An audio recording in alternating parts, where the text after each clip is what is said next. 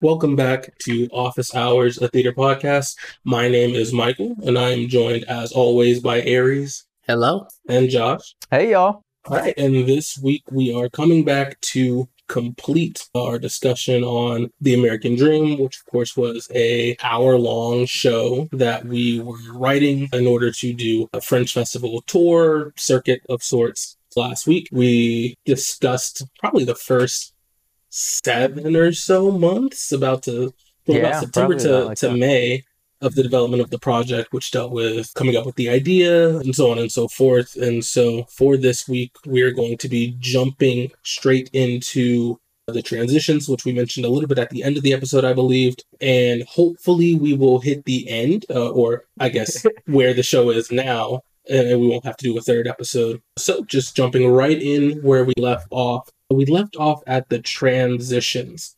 And the transition was a it was an interesting period you may or may not remember if you watched last week's episodes, but we mentioned that Egri, who was the what would you call him? The writer, the person who's writing ideas or writing concepts that we were using, but he was very big on how characters change from moment to moment throughout the show, Hmm. making sure that those were spaced out properly, that they were not too fast, not too slow, and that they all built up to proving the premise of the show to be correct. So the first thing that we really jumped into was finding who our pivotal character would be, the character be that would essentially prove what we were trying to say, and then making sure that we could get them from point A where they start at the beginning of the play to point B where they needed to be in order for people to hopefully get to the end of the show and say, I know what they're talking about, I know what they're trying to say. Mm-hmm. Plotting the transitions was one of my favorite parts of the process. I mean, it was kind of like the skeleton of the story. And frankly, even as we plotted it out, it started to look like the skeleton of the story. It was a beautiful bridge between these characters that we had started to create and the ideas that we had going into what the premise of the story was. I really enjoyed that part of the process. I definitely was a very involved part of the process. And I think the most involved thus far, even doing the bone structures, while there were decisions being made, we were certainly making decisions. I think there was less, I don't know, less thought. Mm, Isn't mhm. the, I don't know if that's the best way to say it, but when it comes to like really discussing you know, what's happening, what do we want to show, how these characters should develop, I think really jumping into the transitions and trying to figure those things out is what allowed us to, as you said, see the story start to take shape, see the story come to fruition after so long of, a buildup. I mean, again, Mhm. it was months. We did we did months and months of essentially prep work without knowing hundred percent. I, I think is the best way to say. It. We always had ideas Mm. from before we were using Egri to even as we were building the characters. We kind of had ideas of where things would go, how certain characters would interact, or what they would be interested in, what they would be trying to accomplish. But yeah, I think once we had to plot the transitions, it was like, well, you need to make this decision now. Yeah. now almost 100% you need to know what's going to happen. Although not 100% right? When we move forward into writing the scenes we'll be able to talk about how it wasn't like you did the transitions and it was like all right everything 100% is already plotted out. Now you just have to give words to everything there was still a ton of room for creativity for a split of how we could all see it which we figured out later so yeah it's a very interesting process because it was making decisions but not necessarily locking us Mhm. into anything too specific. It was kind of that perfect balance, right? You can't have too many options, otherwise nothing will ever happen. But you can't have absolutely nothing to work off. Where did we start with the transitions? Did I mean did we work like from the beginning forward or did we start at the beginning and end and kind of fill in the middle? Well, the thing was going back to the bone structure. We already talked about having the show have its own premise, right? This kind of like grand snapshot synopsis of what we would be talking Oh, about. that's right. We gave Um, each character a premise. But yeah, each character had to have a premise as well by the bone structure, which was pretty hard, I Mhm. think, trying to line those things up. But essentially, what we did is we kind of used those premises as I think the basis, especially for where the characters started. I think those were especially useful for kind of knowing, all right, where do we want these characters to begin? And then definitely just knowing where we wanted the show overall to end Mhm. and knowing what role each character was playing, who was the protagonist, who was the antagonist, and who was that character that was going to change so much, helped set up where we needed certain characters to end. So I believe the first character whose transitions we plotted was the farmer, our character who we knew already at that point, we knew he was going to change the most. We knew where we wanted him to start. We knew we kind of wanted him to be a moral character. And of course, we knew where the play had to end. So we knew, well, this character is the one that changes the most. We know that the antagonist and the protagonist are going to need to keep their core values. So when we're talking about, and again, uh, as a reminder, our premise at that time was power perverts morality.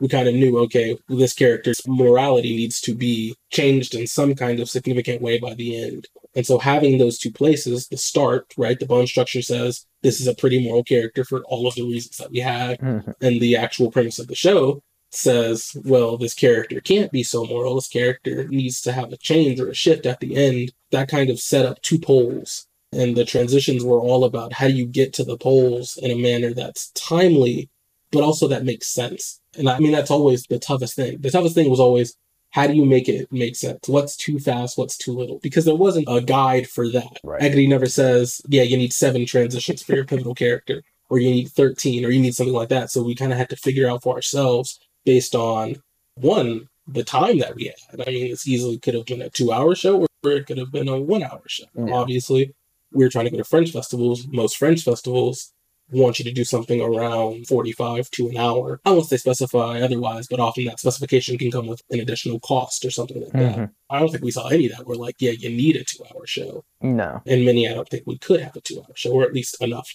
So, of course, we were shooting for an hour.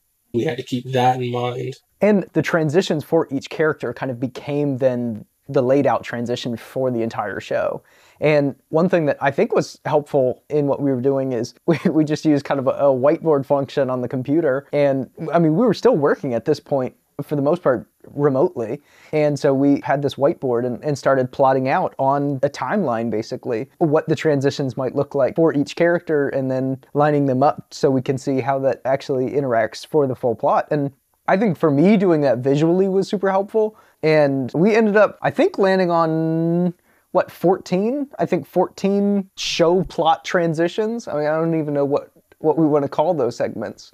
But that's in the current last iteration here. But we went through several iterations each week as Mhm. things would kind of change and grow. I wonder, would it have been easier to do more or less? I mean, I don't know if we Mhm. if we've settled on the right amount of transitions. I wonder if maybe that just kind of was how it worked out for the story that we were putting together. hmm Yeah, I, I definitely think it's story dependent, and I Mhm. think if we ever decided, okay, we need less, we need more, it's something we would never even know until we had the full drafts, Mhm. which is another interesting part. Which I think people that actually write plays are like, yeah, that's that's a part of it.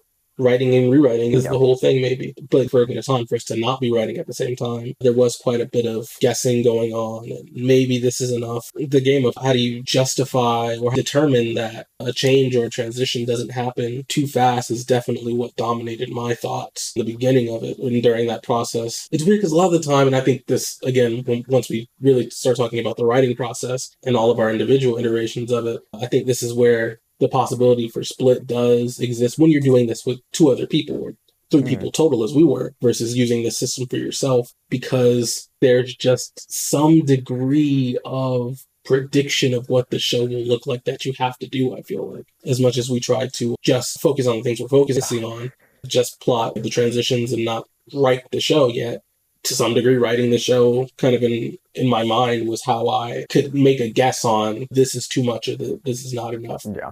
Or this is sufficient. This does make sense. This is logical. A person would get from part A to part B in this amount of time. Although thinking about it now, that's also why the bone structure is so important. Because I think a bit of it is, you know, theorizing, oh, would this person do this? Obviously, two different people might jump to conclusions at completely different paces. And so one character you can say, no, it would take them many, many steps to get to point B, but another character, based on their mental state and what they think and how aggressive or whatever they are, they might jump to point B immediately, and that might also make sense. So that kind of makes sense how those things connect and how those things play off of each other. And so definitely easy to see why Egri supports things and pushes them the way that he does. I do think it connects very well. Although now that I'm thinking about it, I don't think there was a list where he was like, oh, do this first and then do this second. I imagine that would just be so difficult to come up with. I mean, there were so many parts of our process that it felt like almost a, a split in a road, you know, where either way will take you to a different outcome, but it didn't necessarily seem like we always knew what we would encounter on each road, whether one would be more difficult, or ultimately it didn't really seem like we wouldn't have the possibility of arriving at a certain outcome. And I think because we were going into it with a bit of an experimental mindset as well, I think there wasn't anything that really kept us from thinking, okay, could we go back to the intersection and take the other road if we need to? But at times, I mean, there was just so many options that what Egri was able to do in the bone structure and frankly, even just the idea of the premise is remarkable in how foundational and not over detailed. I mean, it doesn't overcomplicate it. And I think that was kind of helpful as far as laying the groundwork for then what we were able to work on top of. We were able to set the steps of the process. I think that was hard though because I definitely anticipated working with a lot of the suggestions that Egri gave, and I thought that would lead us to something that at certain point it's like okay it becomes obvious exactly what we need to write and exactly how it's going to fall together. I'm not saying that we weren't interested in putting in some hard work but i mean even even the way that each character had a transition that really did fit with our full show premise that was something that now looking back what we've come up with seems obvious. I pulled it up here. The farmer's transition was moral to selfish. John henry's transition was moral to standing against evil and then the trickster's transition was influencing corruption to influencing corruption. And when we look at how those each feed into our global premise, power perverts morality, to me it's like almost obvious now looking at it. But that was a discussion that was formed by all of the work that we put into the bone structures. And then, I mean, even just getting to the place where we were able to define some of these transitions for the characters took a long time. And it was a lot of experimenting with words and experimenting with ideas that looking back was was really challenging, but I think that did help us understand the characters even more, which I appreciate the emphasis that he did put on character development mm-hmm. because it makes sense for what he was trying to theorize about how he feels a script can be generated. I come back to the idea to some degree we had to just make it make sense as much as we could and yeah. if it needed to change it had to or we'd figure it out or it would make itself obvious to us and i think that's really quite a strong element of his concept is that i think as long as you adhere to it or, or as long as you understand what you're supposed to be doing it'll become a little more easily clear to you when you're not doing what you're supposed to be when you're not succeeding at, at what you want it makes itself apparent to you which is very useful. Because otherwise i think when you jump in the writing process or jump in this figuring out process for even doing the transitions there's only so much you can go off of in the moment right? Without like completely stalling the process. Mm-hmm. you can't really just try and figure everything out and make everything perfect. Otherwise, you completely become stagnant and, and you can't move forward. Mm-hmm. There's quite a bit of value in being able to go back and re-look at things and decide, am I succeeding in what I'm trying to do? And I think his system really, if you if you're paying attention to it and, and if you think you understand it, it'll make it clear to you whether or not you're succeeding. Even in again that idea of the premise of your entire show, of that snapshot synopsis, and you can just go back to those individual words, right? Power perverts morality. Is there sufficient power in the script, right? Do people actually have power? How is power being represented? Is it power or is it something else? And I think that just shows how important that writing process did end up being for us discovering things. Yeah. I believe I mentioned it to Aries, uh, just to give an example. I believe I mentioned it to Aries, but I don't know if I mentioned it to you, Josh at one point, this is during the second draft, though not the 1st mm-hmm. I changed the premise in my mind. Oh, uh, because you? it wasn't. Yeah, because it wasn't sufficient, and and again, it came from that writing. Yeah, that that process of trying to write and accomplish what we said we were going to accomplish. Right, we had a goal, and we put it up on a pedestal, and we had to adhere to it. We had yeah. to succeed, and in trying to do that, it made it much more obvious when I was finally like, well, where's the power as mm. we're thinking of power, mm-hmm. right? What what power does this character have specifically as it relates to the farmer, which is a character that we very pointedly didn't give power. We didn't make him this powerful figure. We made him a much easier figure to forget, someone who's kind of standard, someone who's kind of normal, kind of average, like your average citizen today, like mm-hmm. your average citizen in America. And so to say that it was power that changed him didn't make sense unless we gave him power and it didn't ever seem like we were giving it power. And in the time that we had allotted, we did have something set up to cause that change, right? Mm-hmm. I mean, obviously we did, otherwise we couldn't have moved on at all. Yeah. But I just at some point was like, well, that thing's not power, and so what is that thing? Mm. And it became more clear to me that I, I think it was more self interest, which I still think is Oh, true. Yeah. And I, I think there's that mix between people who have power having self interest, but people who don't have power also have self interest. And so I just I just think it was more specific. It was more correct overall, right? Because we still want to talk about people with power being self interested, Mhm. and yet that's just not what we had as a character. We didn't give that character Right. that power while we were writing the show. And in my opinion, I think the way we wrote the character was the way we wanted the character. Right? Right. We had so many discussions on how do you create this idea? How do we talk about how morality changes for people based on what they want?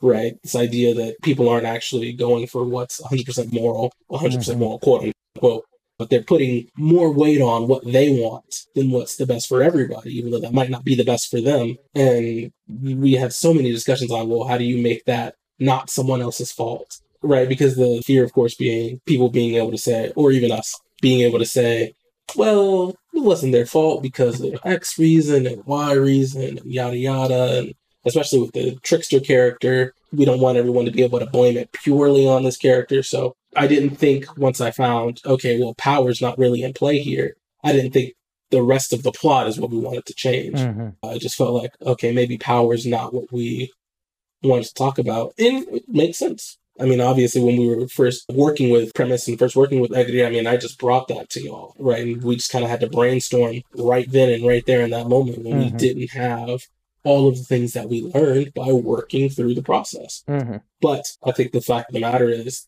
just the system itself forced us to constantly be thinking about what we're trying to do and constantly be, be reworking the system. I don't think it's a problem at all that the premise should change or that I felt that it changed. It's more important that it is recognizable, right? That we can Yeah. see, oh, something is different. There's a way for us to be a little more accurate in thinking about what we're trying to accomplish. Mm-hmm. And I think the system itself allowed us to do that, which I think was extraordinarily beneficial. Your point about finding more specificity was really important too. I think every time we had discussions about some of these topics that are not globally understood or that there might not be definitive answers, and yet there were things that we were trying to intellectually engage within our piece, the more discussions that we had, the clearer it became for ourselves, the more specific that we could be, the better it was for the script. And I think that's one thing that was a big lesson that we enjoyed learning throughout our time in college because whether it's stuff that we're watching or things that we're creating, the more specific that we can be, oftentimes the easier it is to have an audience engage in discussion about it.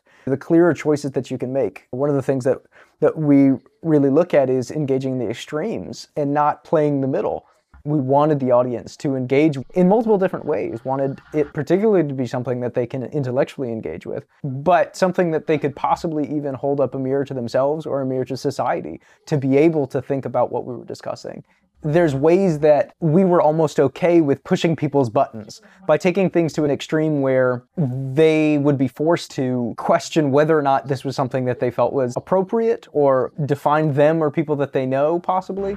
And I think the more that we pushed it, the more we felt confident that it would engage the audience in that way. So now that we've talked about trying to transition from the transitions into actually writing the play and, and the discoveries that that helped us make, let's talk about writing in general. So we can just pull the room now for the first draft to talk a little about how we chose scenes for the transitions. I mean, there's some degree that we kind of had to guess or had to imagine a little bit what the story would be to justify mm-hmm. those transitions themselves. So there were a few actions that we had thought of interactions between characters that we had dreamed up to be catalysts for the changes that we needed to make happen. I don't know, it seems kind of not anticlimactic. It just doesn't seem as glamorous as it should be, but for the most part, I really just used those to split them up. Somewhat French scene like, right? Uh, if they were between certain characters, it would become its own scene. If a character left and another character entered, that would be a different scene.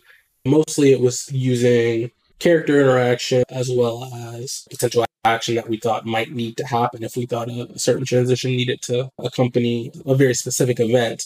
Those kind of became the scenes and really after typing those up it was just like hoping that that would be sufficient and we wouldn't need any additional scenes other than the scenes denoted by the transitions themselves. For the most part we succeeded. I don't think we added any other scenes besides i think the opening scene and then Mm-hmm. the 15th scene which never existed, never officially existed, but filled the plot of this uh, imaginary endpoint if we felt like we wanted a final image. We never really uh, decided if we wanted a final image to leave with the audience or. Well, and I think we were contemplating how we wanted to structure the audience's narrative experience throughout the piece, and specifically through the inclusion of some sort of narrative figure. At one point, we had been talking about things that could be more forum theater focused and whether or not that was a place where we wanted to start the piece and end the piece, or whether that's something that we wanted to allow to happen throughout, or whether we wanted to integrate that into the characters somehow. And I think in some ways we were reserving that role to be used to help smooth the lines between scenes or to accomplish something that would need to be accomplished if there was something that we've glazed by too quickly, but really need to make sure that the audience gets that point before continuing. There were definitely things that we thought might be integrated into the piece later on, even if we hadn't necessarily decided exactly what they were at that point. Yes, we tried to split up as best as we could and then assigned scenes with 15 scenes, mm-hmm. 15 scenes, quote unquote, picked about five each. The way that we split them up was also kind of, it was kind of all over the place mm-hmm. at the same time, too. I think some people had scenes that they wanted, other scenes we just, if it was a character you were playing, uh, since we had already divvied up the roles, since it could only be a three man mm-hmm. show. You know, someone might pick a, a, scene just because their character is in it or their character is the most prominent of the two characters in it, whether that be based on dialogue or action. But the point being, we split it up five scenes each. And then we just kind of went away. And so that is definitely where all of the interesting questions and, and moments and ideas came from. I mean, that was the first time for this show creation that we had to go make major decisions on our own instead of in a group of three. Now, why we did that is obvious. It took us months to do all the pre-show stuff yeah. as a group of three, meeting twice a week, admittedly, not like we met every week or met multiple times throughout the week. But with the time frame that we had allotted, it took quite a bit of time to do it as three. So for time's sake, it seemed at the moment like the best thing to do is us all to go off, write our own scenes, then come them back together and as a group once again, then we could start to workshop and edit and put them back in line. And so let's talk about the first process of going off by ourselves and writing the scenes. So uh, as I said, let's just pull the room. How did everyone feel once they had those scenes once they started working on putting those scenes together for the first draft? I mean, I, it was a lot. The hardest thing was transitioning from a place where it was easy to know what other people felt about a certain idea because when we were making decisions before, we were in the same room per se and going off and doing things on our own. I think there were a lot of risks that were important to take that each of us did with a lot of our different scenes, but they were risks that often took a lot more like self gassing up almost to say, okay, here's a creative choice that I could pursue here but I don't know if it's going to fit with something that other people have created. And every choice, even if it was a small choice, did kind of feel like, oh, I'm taking some chance. Or is this something that I do want to be more specific on? Or is this something where I can keep it generic enough that it will more likely be compatible? And that was crazy to try to think about all the different options and then weigh how your piece is going to stand among the rest, especially when we knew that this was moving away from the direction of being a cabaret style thing where things exist on their own, but rather something that these characters are interwoven between these different scenes. So uh, that was definitely a challenge. At the same time, I was working on putting up another show, and there was something that definitely made me gravitate towards the show that was already written that I could make more decisive choices on versus a lot of the choices that I felt like I was able to make while writing this script were much more aloof. And I knew that most of the choices that I would be making are things that would need to change. And so that was hard because at times I was just trying to get motivation just to put something down on the page. And I often don't like doing that because it feels like, am I not putting my best foot forward? Am I, yeah. It was a very complex process. How was it for you guys?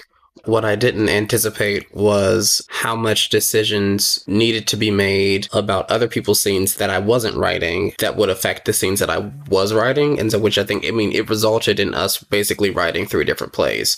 Mm-hmm. Even though all of us didn't write all of the scenes for our draft or for our version of the show, we initially had thought up everything because of the decisions that we had made in our scenes affected decisions that would have needed to be made in other scenes that we weren't writing. And so I think that was the most difficult part for me.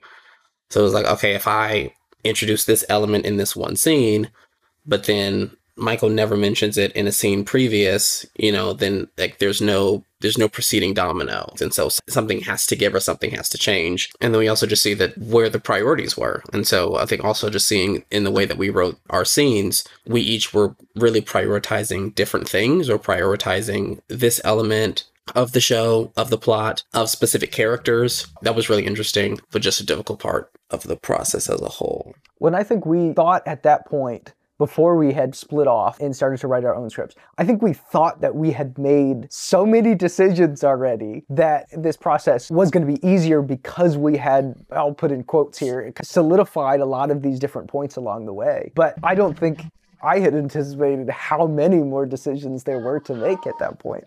Yeah, or just how we interpreted the decisions that were made. So, I mean, mm. we had the big fiasco with where the transitions fell some of us thought we were writing a scene on this transition and actually needed to be a transition for another scene. Mm-hmm. And so like mm-hmm. we had that big we were like, oh yeah, it was just like like we each three of us were looking at the transitions and how they fell out in the scenes very differently, which is where we cre- had to create the new transition plot, which then lined up everything cohesively. Well, that was something that we discovered after well after, after the first draft. After the first draft, yeah. It was interesting because we all just write very differently and prioritize different things. Mm-hmm. Yeah, and as we as we learned, just the prediction game is tough, mm. and it's pretty much impossible because of even all the mini decisions that you can make, the small changes or the small ideas you have, whether it's based on um, sometimes bad things that we're interested in doing. Right, it talks about memorial. If we had someone bring out a memorial, that's almost like a mini scene yeah. in between scenes. But it's like unless you stop everything to text everybody, if you don't if you don't call everybody and figure everything out, it's kind of like can I make this decision? Or if, if I do, obviously other people are going to have to make some sort of change to accommodate it, or we'll just have to discuss it after I've already made it. And maybe I'll have to change my scene to accommodate it. And so, yeah, definitely that was probably the biggest new obstacle that I would say I don't think anybody quite thought of. I mean, I just wrote my scenes. You said everybody's scenes. I just wrote my scenes. Mm-hmm. I wrote my scenes. I wasn't thinking about predicting or setting anything up for anybody else. Or if I was, I was setting it up for somebody else. But I was really it was just setting it up for me, right? I was setting it up for how I would write mm-hmm. somebody else's scene. Because to be fair, that's all I can do. I can't can't completely predict how someone completely different would write a scene. It's funny because we actually didn't expect that, but we got some experience with that because that's what we saw a lot of going back to the fables and the folk tales. Mm. I believe I actually had two or three versions of the same folk tale written differently in my research. Yeah. And so it's kind of funny because it's like, yeah, well, obviously we actually had evidence of how the same idea with three different people can come out differently. Yeah. And yet, I think pretty realistically, we didn't consider that for ourselves before we move on to talking a little bit more about the, the complete first draft feedback, we did open it up because I believe we gave ourselves a month, right, for the for the five scenes, something like that, or to mm-hmm. the end of the month of May. And so we had obviously meetings in between then and that deadline. And there was the possibility of showing how we were doing and what scenes we were working on. So I'd like to talk about what that process was like because full transparency, I was never showing anything.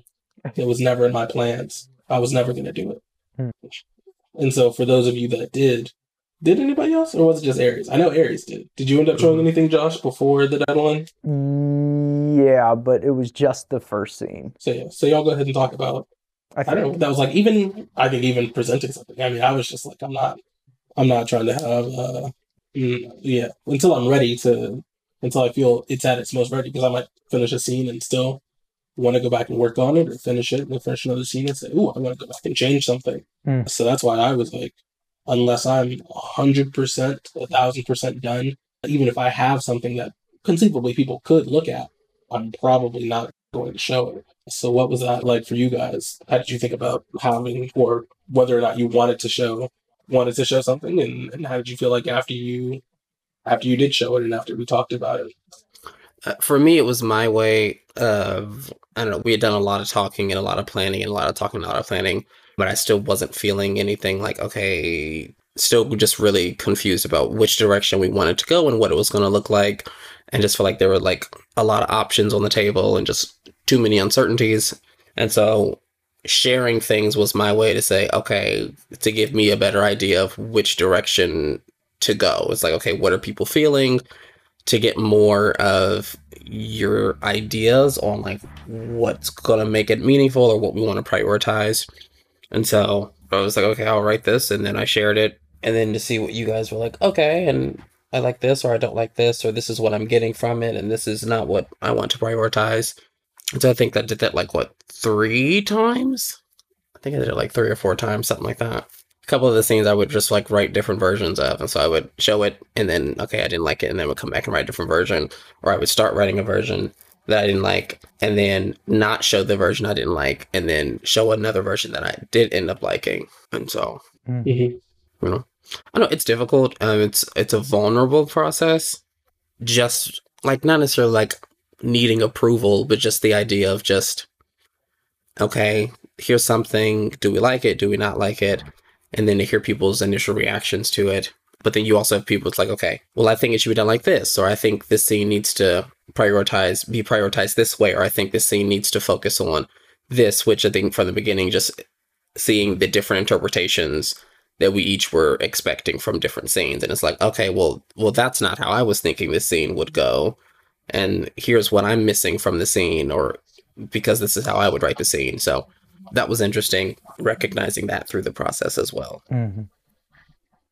Yeah, I, I think feedback was a really interesting thing in this environment because it wasn't like giving feedback to somebody else for their piece. It was it was giving feedback that ultimately would be affecting the piece that we were creating kind of as a hive mind. And that was especially challenging because normally when you're giving critique to somebody else, they kind of have the ultimate say of whether or not that that type of feedback is something that they do want to incorporate, or oftentimes you're able to engage that person on why they were going for you know specific things, and and we get to be able to evaluate a bit as the audience ourselves whether or not we feel that what the artist was trying to communicate is actually coming across. But because it was something that all three of us were working on, it was as if we were inclined to give feedback that we would normally give to ourselves, but it was feedback that was being given to somebody else. And I, I know for me in particular, I'm often way more harsh about critiquing something that I'm creating until it gets to a place where I'm pleased with it. But I won't necessarily give that same level of detail and feedback to well, I, I don't I don't necessarily believe that's true. But I, I think for me the the reason I wanted to share more was because I thought that it was something that was really important and I know how it was helpful for me to hear what other people were working on because it started to influence somewhat how I was thinking and constructing my own scenes a bit in style, but also opening different possibilities of things I maybe wasn't thinking before. I know I definitely felt very limited by design and image, which is where my main creation background in theater really comes from.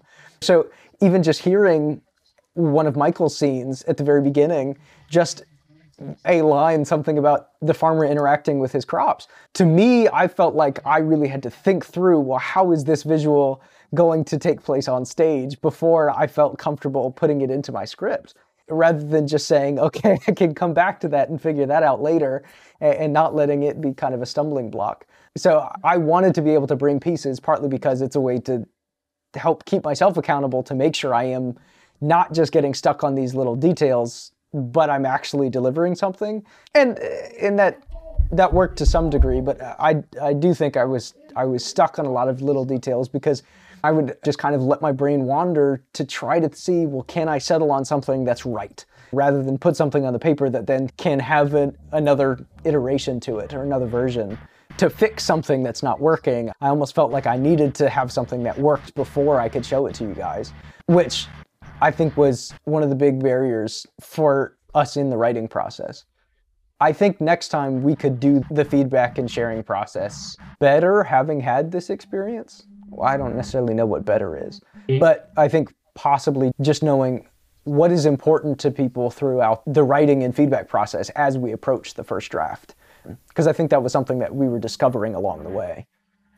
Yeah. And I think like if I had known, I think if I had known that like just I think what people needed from the feedback or what their plan on sharing before the actual draft um, would have helped a little bit more. Like I'm thinking of Michael specifically, just like with like if I had known earlier, it was like, oh, like you know, I don't have any intention to share anything before the draft. It was like, okay, cool. Well then, okay, then I'm not trying to wait or try to figure it out or, or like, hey, can I see the scene or pry or anything like that.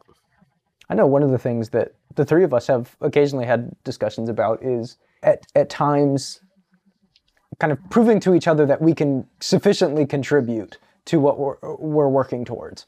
And I think there are times that at times we can get into our heads to think, is is this the right path that we're moving on? Is this is this really the place where we can contribute the best? And especially for me, like I wanted to put my best writing forth and feeling like even the the draft process wasn't as perfect as I would want it to be. It was hard to deliver to you guys because I, I think both of you are uh, are incredible writers. And so that was also a bit of a, a difficult thing too because this wasn't delivering something to a professor for a grade. This was delivering something to to other artists as your kind of small contribution for something that you guys were creating together. And even though we all had a mutual understanding that these were works in progress, it still was challenging to set that aside. At what point did we start to understand how much of a challenge it was writing as this kind of conglomerate of three?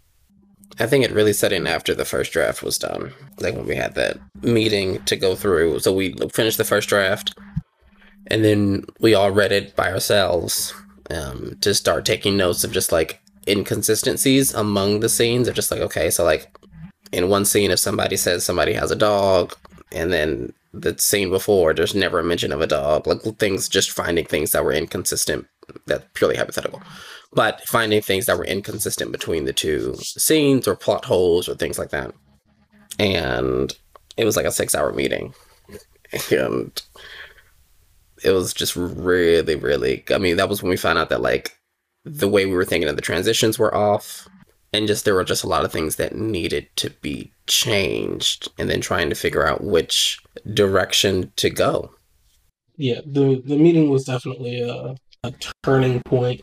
Uh, just because then going into the second draft, now we're going understanding a little bit better that there is, or that there will be those differences uh, in how people will write things and I think that's what really pushed the the need to always be aware of the changes, even the even the individual, even the really, tiny changes that we were making in the writing, because I think we just had a better understanding of the fact that those changes affect everyone else.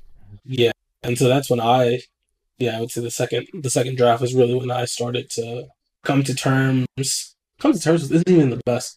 I would say the second draft was harder Mm-hmm. I don't mm-hmm. know if y'all also have the best, not the best, if y'all also have the same uh, opinion.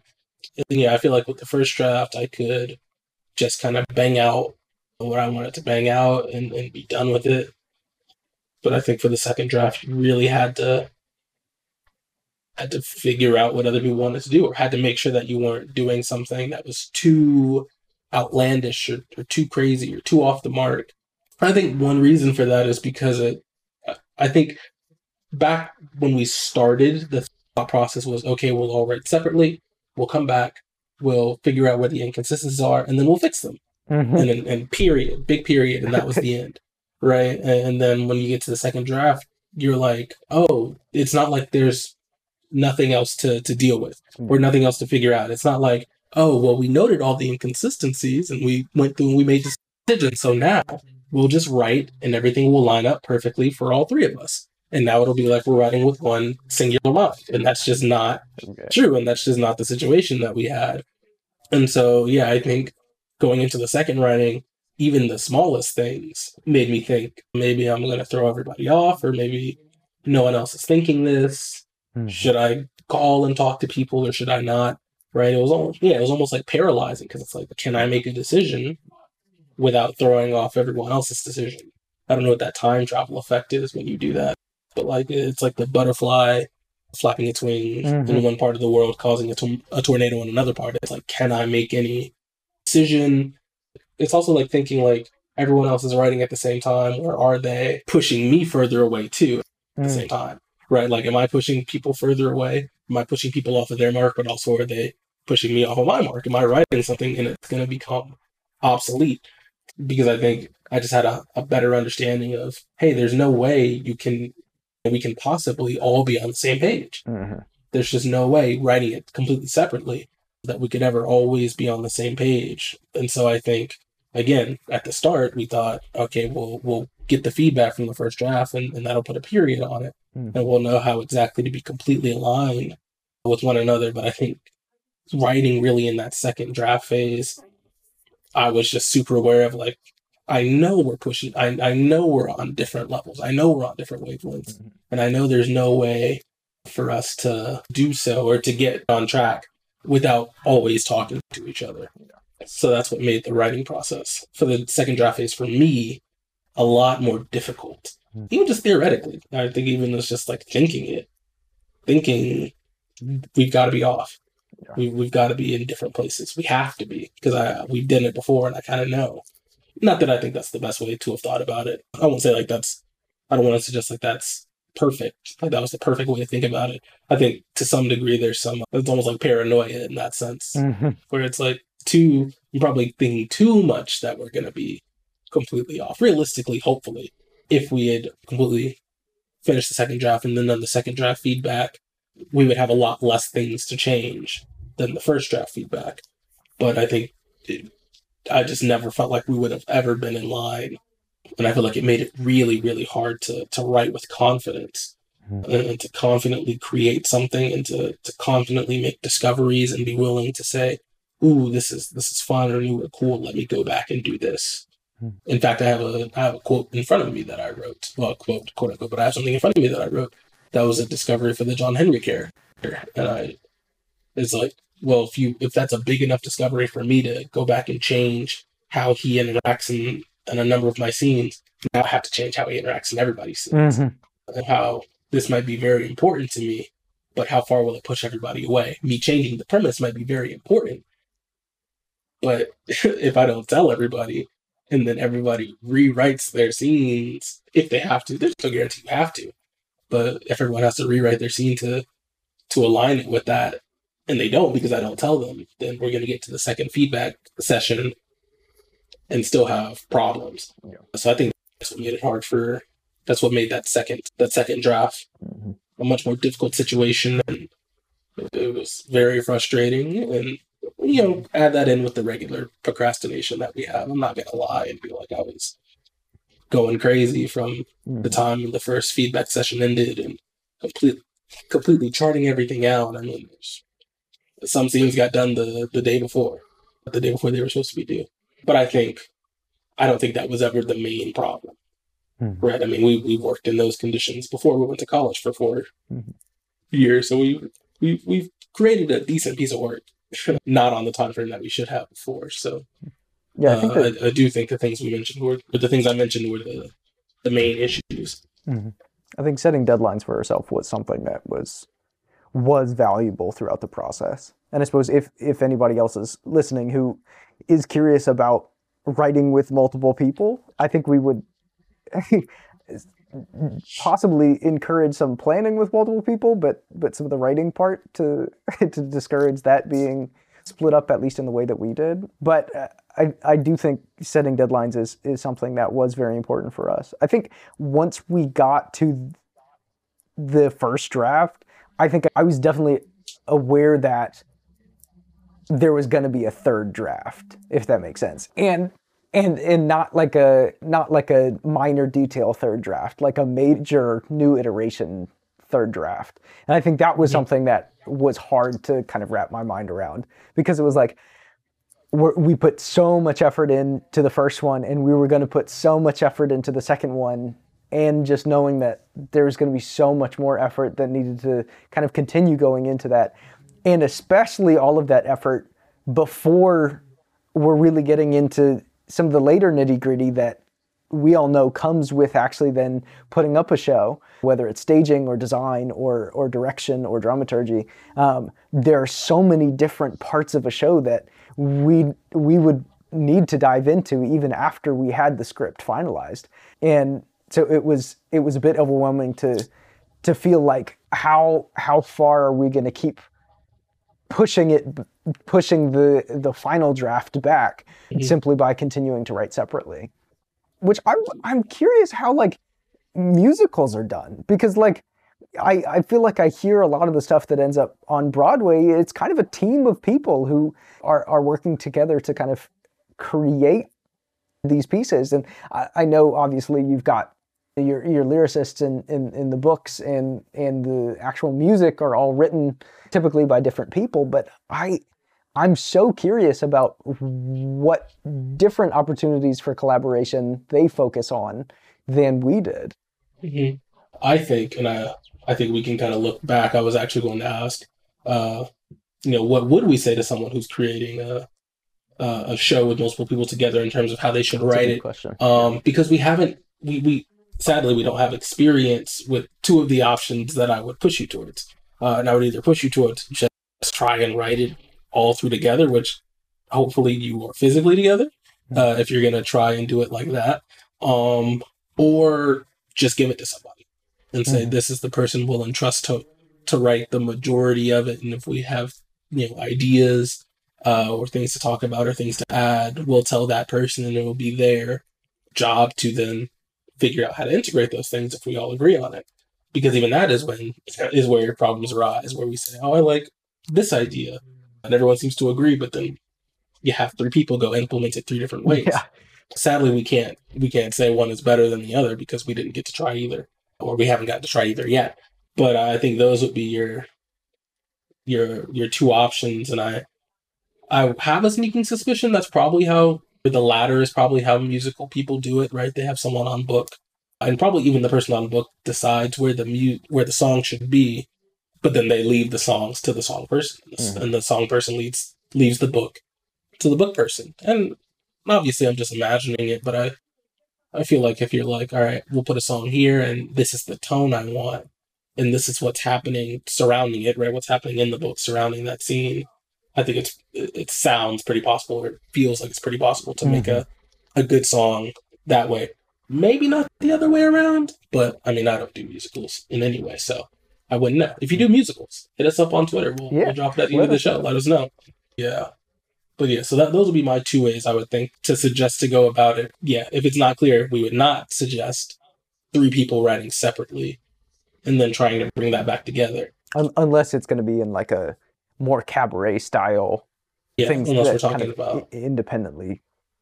Yeah, completely separate pieces, right. separate pieces being brought together over a a theme Mm-hmm. Obviously, that would be easier. Which, important to note, fair to note, that is what we thought it would be at some point. Yeah. Uh, so I, I, think to some degree, it's just it changed and it morphed into a into a more linear show, a singular show. Uh, and we just never got the opportunity to sit back and say, "Oh, do we need to change how we're thinking about making this?" Because we were deep in it at the time, we didn't have the uh, the opportunity to to to step back and, and step outside of ourselves and, and look at it with someone else's eyes, which is always extraordinarily helpful, extraordinarily useful. Anything that you want to add, Aries? I know we. It's interesting. I think the the number one thing we were all on the same page on was how difficult it was. Yeah. Uh, we couldn't get all on the same page about a lot of other things, but I felt like we had a lot of the same ideas about the writing process as we were coming through to the second draft. But yeah, anything uh, that we missed, areas that you were thinking about uh, while you were doing your work? Overall, we learned a lot, so it was overall a, a rewarding process, but not to say that it wasn't difficult, and not to say that it won't influence how we work or create new pieces in the future. And so, I don't think we'll try it this exact way again, but I do think you know we will create new pieces and create more things together in the future. And so just I'm interested in what are the new processes that we'll figure out or be like, okay, let's try this way. You know, so it's like if we make a new production, it's like, all right, we're gonna try it this way. And let's see how that works to see if we like this, to see if this works a little bit better than us like mapping out transitions and splitting it up by scenes and giving a scene to the three of us and then trying to put it all together uh, and make the pieces fit like a weird jigsaw puzzle. Mm-hmm. Which I'm glad we had Egri from the beginning.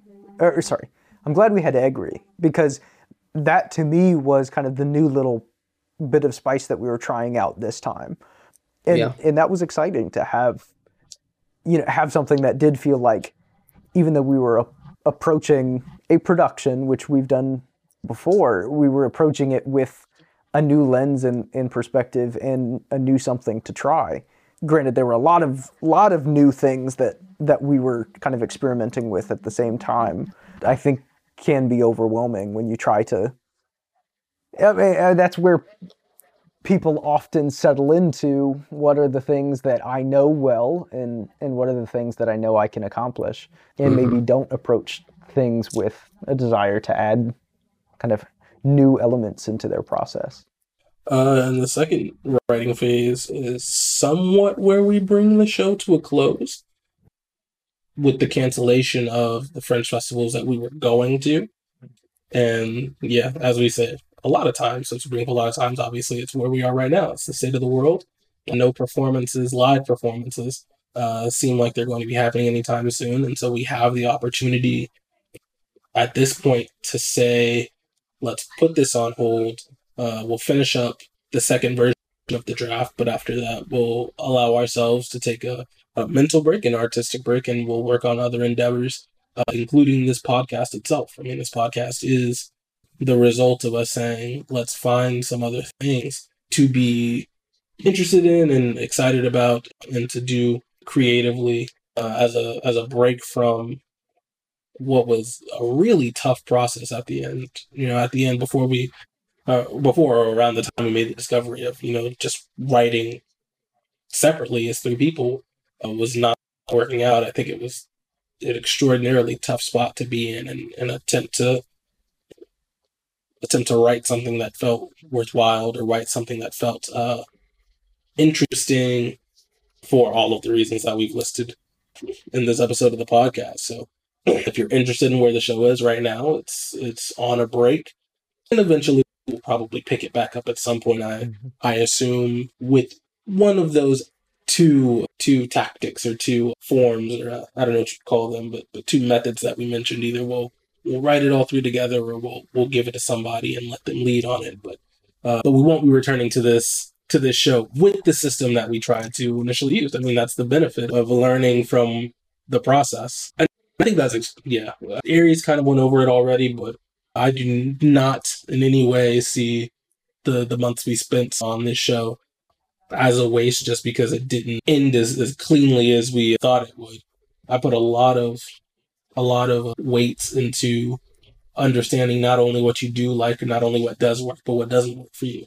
Uh, so I think the information that we got from this experience is completely invaluable. If nothing else, because someone will say, "Hey, you want to write a show with the five of us all together?" and I'll say no.